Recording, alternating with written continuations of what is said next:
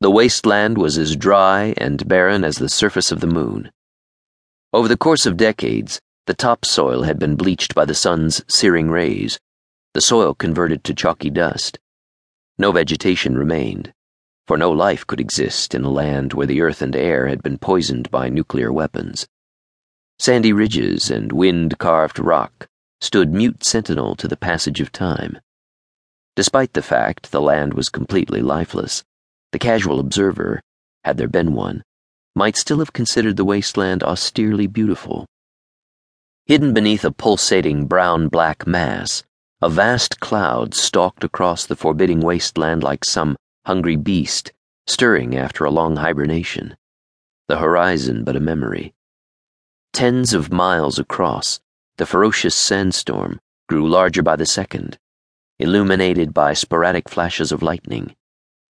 Riding the stiff breeze, the storm's top rose almost 70,000 feet into the dry air, which no longer enjoyed the benefit of an ozone layer to strip away harmful radioactive particles emitted by the distant sun.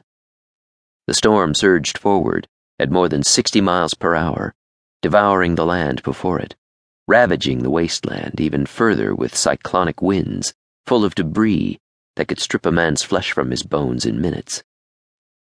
Despite the hostile environment, the powerful storm, and the radiation, both man made and heaven sent, there was life.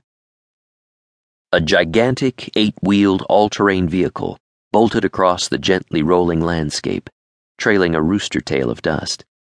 While the vehicle raced away from the storm, it became briefly airborne as it crested a small ridge before it slammed back to the parched earth, rocking on its heavy duty suspension.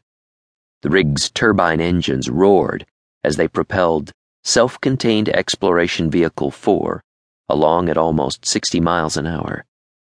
It wasn't fast enough.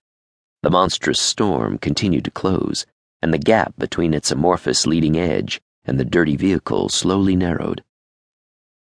Strapped into the driver's seat, Captain Mike Andrews kept his eyes rooted to the desert landscape outside the thick viewports. His left hand kept the rig's control column pushed fully forward, and the system's drive by wire technology translated the action into full power to the rig's large, knobbed tires. The ride was far from comfortable, of course. Even though the Skev had been designed to withstand harsh punishment in the field for months at a time, there was a limit to what suspension technology could dampen. Hurtling along at old highway speeds across broken terrain was one of the things it couldn't handle. Hey, listen! The temperature's going through the roof on number one, Choi said, squirming slightly in the co pilot's seat beside Andrews. He was a few years younger than the vehicle commander, but his even temper and genuine likability made him an asset in the field during the long reconnaissance runs they made four times a year. Now, though, Choi was obviously agitated and not just from the Skev's violent progress over the landscape that had once been western Kansas. It wasn't the close proximity of the storm causing him discomfort either. Andrews knew the chance the vehicle might be forced to spend days waiting out the storm within only a few miles of Harmony Base was getting to Choi. Hell, it was getting to him as well.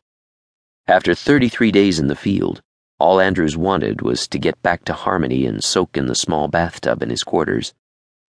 The Skev's accommodations were fairly excellent, but confining eight people inside a vehicle that had less than 400 square feet of living space for a month was enough to make anyone long for privacy.